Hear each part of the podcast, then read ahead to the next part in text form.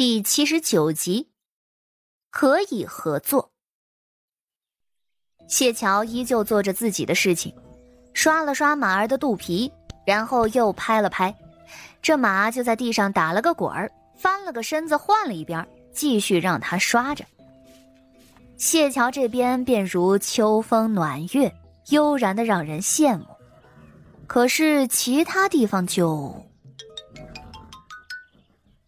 夏雅云毕竟上过骑射课，对马匹并不陌生，但是给马儿洗澡还是第一次。他小心翼翼的将马匹牵了出来，僵硬的拿着刷子在马儿身上来回的刷动，可是也不知道是他力气太小，还是这马哪儿不舒服的，就是动来动去一点都不老实。而孟吉芳突然被那马儿踹了一下，更是吓得夏雅云不敢乱动。他上的骑射课程其实也不多，最多也就是能骑个小马，不快的跑上几圈而已。而且他也不擅长此术。此刻的孟吉芳十分的郁闷。呃，这院子里的马儿，都是野性未除的吧？他又不是没骑过马的小孩子，哪有被训过的马能这么彪悍的？孟吉芳疼的捂着肋骨爬起来，瞪着谢桥。他发现谢桥的手法特别的流畅自如，而他手底下的马还挺舒服的，哼哧两下，看上去就像条狗。他也知道，只要他老老实实的，能将这马祖宗伺候的舒服了，自然不会被踢。可是这旁边有个这么轻松就能干成活的人在，他要是费力讨好，就显得他特别蠢。孟吉芳皱着眉头问谢桥。你怎么做到的？谢桥头也不抬，手底下就搓搓毛、刷刷背。孟吉芳浑身都浮起了一层燥气，可是遇到个这么软绵绵的小姑娘，她又不好发作。他想了想，语气便客气了几分：“谢姑娘，这马儿怎么这么听你的话？”谢桥依旧没有声音。谢桥，孟吉芳眉头一挑，只见谢桥站起身，让马儿站了起来，又拎了一桶水，简单冲洗一番，一匹马就这么洗好了，前前后后也没花多少时间。哎，我昨天下午还遇见你哥了呢，见他查案辛苦，还请他喝了杯酒。孟吉芳厚着脸皮跟他套近乎，他虽然没说谎。但事实并不是这样的。谢牛山的长子谢平岗，传闻是京城第一勇猛之人，十几岁就能去杀蛮子了。听说蛮子看到他就像是见了鬼一样，吓得转头就跑。这样的一个人，京城中但凡是有点血性的男子都想见上一见，就连孟吉芳也不例外。他早早的便见过谢平岗。觉得这人除了长得高点也没什么大不了的，所以昨天黄昏时分，孟吉芳瞧见谢平岗带着人查案落座酒楼，有意嘲讽他，就让小二送上了一坛最便宜的酒。本来是想逗逗他的，但没想到谢平岗竟然把酒喝完了，喝完之后竟然还十分淡定的给他道了谢，回赠了他一盘上好的点心。这倒是显得他小人之态了。谢桥这会儿听到这话，终于有反应了。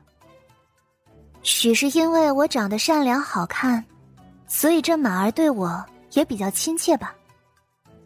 这本公子长得也不差呀。孟吉芳拧着眉头又看了他一眼，然后就有点心虚了。这姑娘长得是有几分天姿国色的意思。主要还是气质好，自带着一股平和的感觉。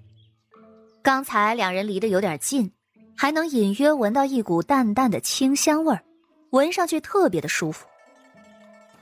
不如你教教我？教不会，不过可以合作。谢桥说着，放下了手中的活计。孟吉芳有些好奇。啊怎么合作？我负责指挥，你们负责洗马、打扫，还有拎水。谢桥的表情淡淡的，看上去也不是很期待的样子，说的也是不急不忙。孟吉芳闻言冷笑一声：“哼，指挥，哼，你还挺会选活的。这么一来，你不就是站在那里什么都不做吗？”不同意就算了。反正我一个人干完这些活儿也不怎么费力。说着，谢桥便收回了目光。要说完全不费力，那也是不可能的。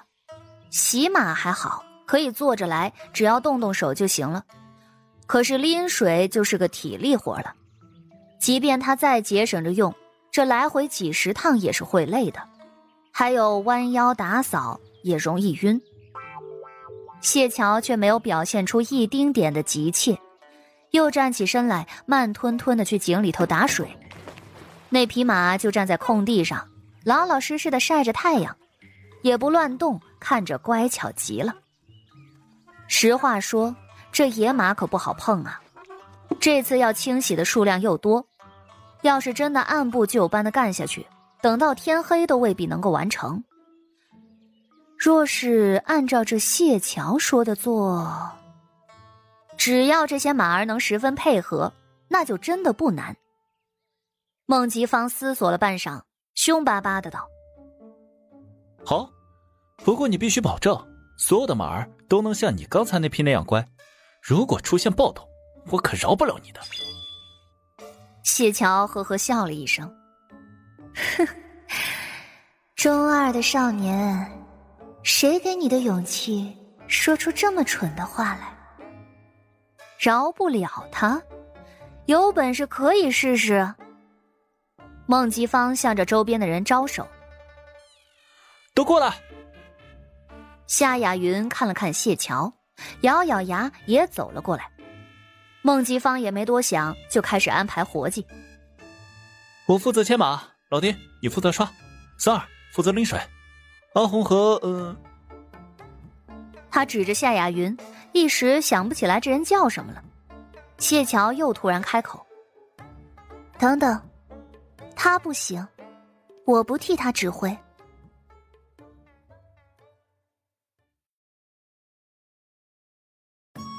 本集就播讲到，感谢您的收听。去运用商店下载 Patreon 运用城市，在首页搜索海量有声书，或点击下方链接。听更多小说等内容。